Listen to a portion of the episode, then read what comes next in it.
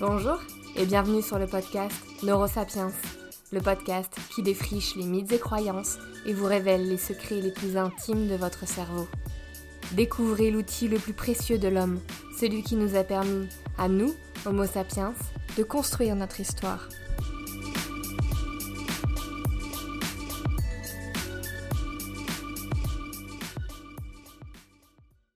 Hello tout le monde, je suis trop trop contente de vous retrouver pour ce nouvel épisode de Neurosapiens parce que j'adore le thème que je vais aborder avec vous aujourd'hui. C'est un de ceux que j'ai préféré faire même. J'ai développé une passion pour ce sujet et j'ai décidé de vous le partager dans cet épisode. Au passage, cet épisode est le dernier de la saison 4 de Neurosapiens. Ça veut dire que je vais faire une pause estivale d'environ un mois et demi, deux mois, et qu'on se retrouvera en septembre pour la saison 5.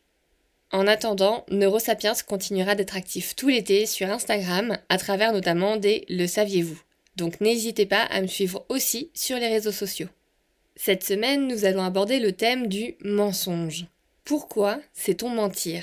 A-t-on déjà vu d'autres espèces mentir? Ou est-ce le propre de l'humain? Que se passe-t-il dans notre cerveau lorsqu'on dit un mensonge? À partir de quel âge un enfant arrive-t-il à mentir? Le détecteur de mensonges tel qu'on le connaît et qu'on le voit dans les films est-il fiable? Et existe-t-il d'autres outils pouvant détecter un mensonge? J'aime vraiment beaucoup ce sujet du mensonge parce qu'on est réellement tous concernés. On ment tous un jour, un petit peu dans sa vie. Nous mentons pour sauver la face, pour éviter de blesser les autres, pour impressionner les autres, pour cacher des actions, pour éviter les conflits inutiles, pour pas aller à une soirée parce que la vraie raison c'est juste que t'as 30 ans et que t'es crevé H24, et bien d'autres raisons encore. Personnellement, le mensonge a toujours eu une place dans ma vie, mais dans un cadre bien particulier. C'est quand je raconte les histoires. Le mensonge va s'exprimer sous la forme d'une exagération.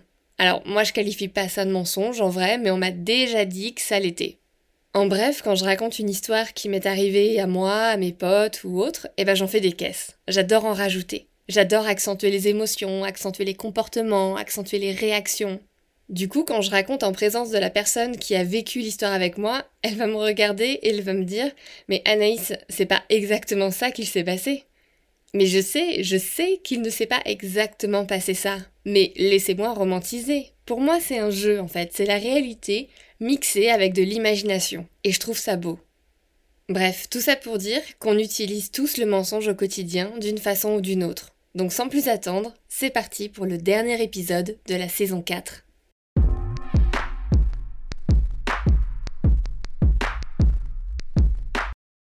Alors, commençons par ma question favorite. Pourquoi Homo sapiens a-t-il acquis la capacité de mentir? La réponse est encore assez floue, mais on imagine que si Homo sapiens sait mentir, c'est parce que cette compétence nous permet de nous intégrer à un groupe social plus facilement. S'intégrer au groupe est signe de survie et de possibilité de reproduction. Le mensonge semble très efficace pour cela et semble apporter un avantage. Mais sommes-nous les seuls à savoir mentir ou existe-t-il d'autres espèces sachant inventer des mensonges?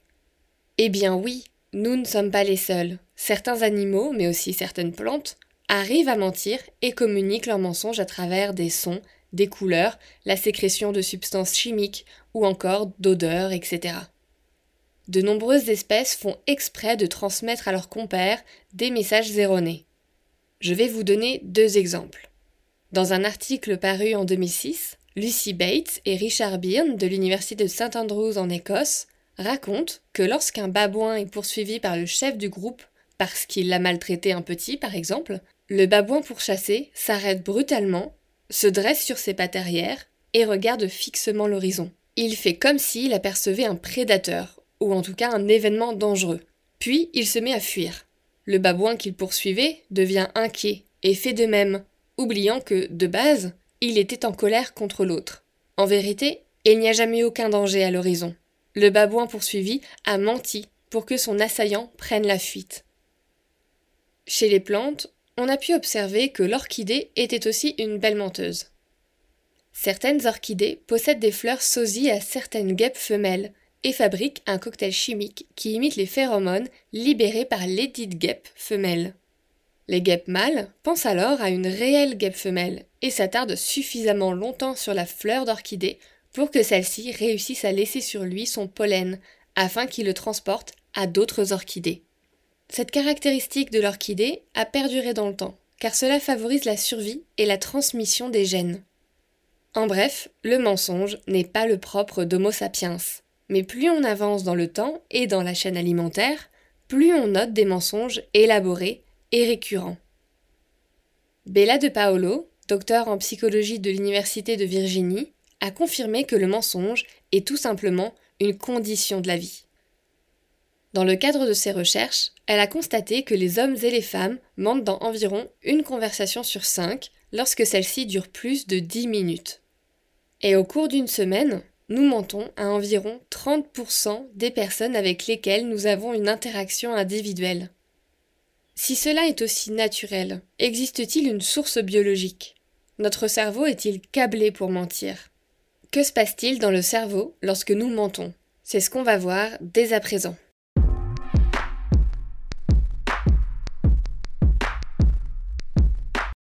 Il faut savoir que le mensonge est une des réalisations les plus sophistiquées et complexes du cerveau humain. Dire la vérité est une action beaucoup plus facile et moins prenante en énergie que de mentir. Pour mentir, il faut d'abord prendre conscience de la vérité. Ensuite, nous devons inventer un scénario plausible qui soit cohérent et ne contredise pas les faits connus ou observables. Pendant qu'on élabore ce scénario, nous devons supprimer la vérité, c'est-à-dire qu'on doit faire marcher notre capacité d'inhibition. Une fois que le mensonge est formulé, on doit être en mesure d'évaluer avec précision les réactions de la personne en face de nous afin de pouvoir adapter notre scénario si nécessaire. Enfin, il y a la dimension éthique que notre cerveau ne peut ignorer, qui est de prendre la décision de transgresser une norme sociale. Voilà tout ce que demande un mensonge à votre cerveau. C'est donc sans surprise qu'il nécessite l'intervention de nombreuses zones du cerveau. Cependant, je ne vais pas parler de toutes ces zones concernées aujourd'hui. Je vais faire le choix de n'en parler que de trois, dont deux principalement.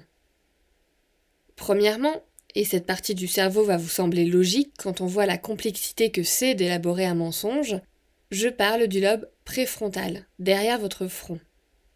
Ensuite, nous avons le système limbique, au cœur de votre cerveau, et en particulier l'amygdale. Puis la troisième partie très stimulée se situe dans le lobe temporal et est responsable d'aller rechercher les souvenirs et de créer l'imagerie mentale. Bref, notre cerveau est très très occupé lorsque nous mentons. Et retenez donc qu'il est beaucoup plus simple pour votre cerveau de dire la vérité. À présent, je vais faire deux focus un premier sur l'importance du rôle du cortex préfrontal dans le mensonge et un deuxième focus sur l'amygdale, deux des zones les plus centrales dans le mensonge.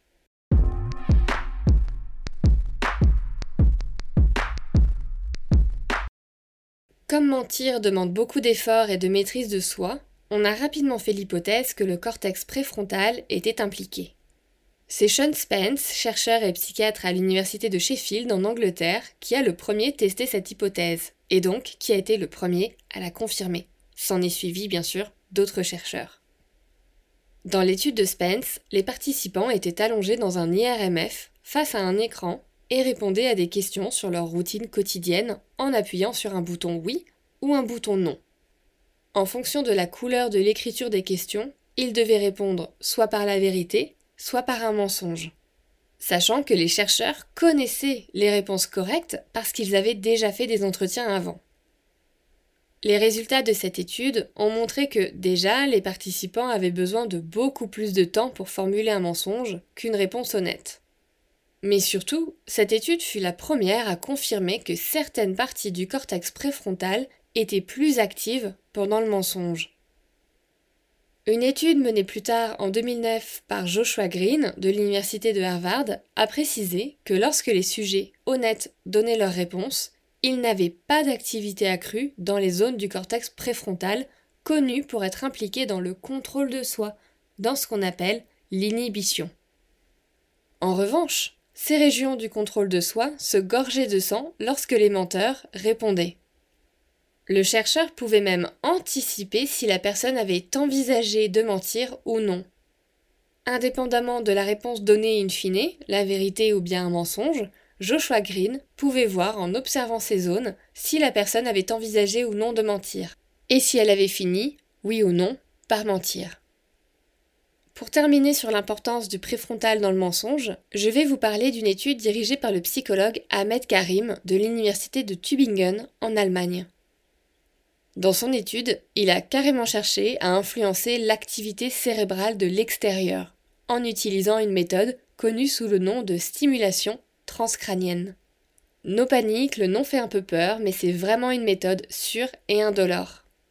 Dans cette méthode, deux électrodes sont fixées sur le cuir chevelu et positionnées de manière à ce qu'un faible courant atteigne une zone du cerveau bien précise. Pour cette étude, l'équipe a inventé un jeu de rôle. La moitié des participants devaient voler, se faufiler dans une pièce non surveillée et dérober un billet de 20 euros dans un portefeuille placé dans une veste. L'autre moitié devait tout simplement rentrer dans la pièce et ne rien faire, ne pas voler. Après cela, ils étaient soumis à un interrogatoire et les voleurs devaient mentir pour cacher le fait qu'ils avaient volé. Chez certains des voleurs, les électrodes ont été disposées de manière à minimiser l'activité de la zone du cortex préfrontal associée à la prise de décision morale et éthique. Lorsque cette zone de la prise de décision morale et éthique était activée, il n'y avait pas vraiment de souci pour mentir. En revanche, une fois que les électrodes étaient activées et que cette région était inhibée, la capacité à mentir s'est nettement vue améliorée. Leurs mensonges étaient plus crédibles et ils répondaient beaucoup plus vite, quasi aussi vite que les personnes qui disaient la vérité. CF, la première étude dont je vous parlais. Donc pour conclure, le cortex préfrontal est essentiel au mensonge, et notamment les zones suivantes. Lorsque nous mentons, les zones associées au contrôle de soi et à l'inhibition sont activées au maximum, tandis que les zones associées à la prise de décision morale et éthique sont éteintes.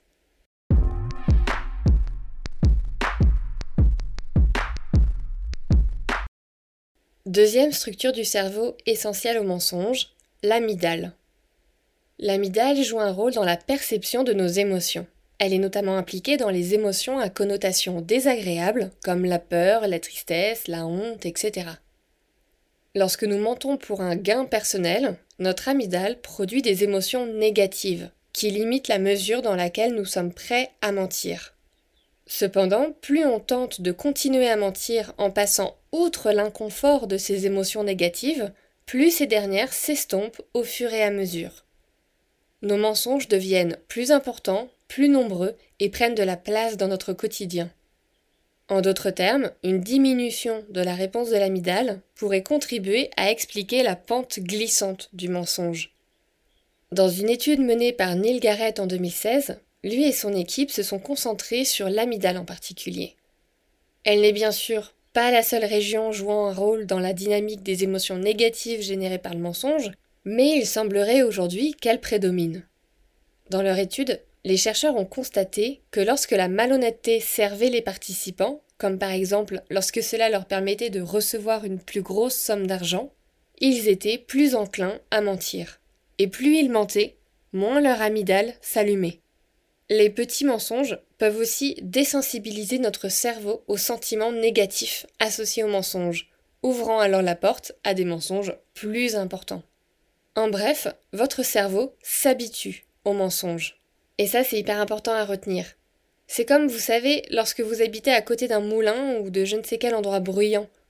Les premières nuits vont être affreuses, vous allez avoir du mal à dormir, et ensuite vous allez vous habituer. Et vous allez vous entendre dire Un moulin? Ah oui, bah je l'entends plus du tout. Votre cerveau s'est habitué au bruit et ne l'entend même plus. Eh bien, plus vous mentez, plus votre cerveau s'habitue, et plus il est facile de mentir.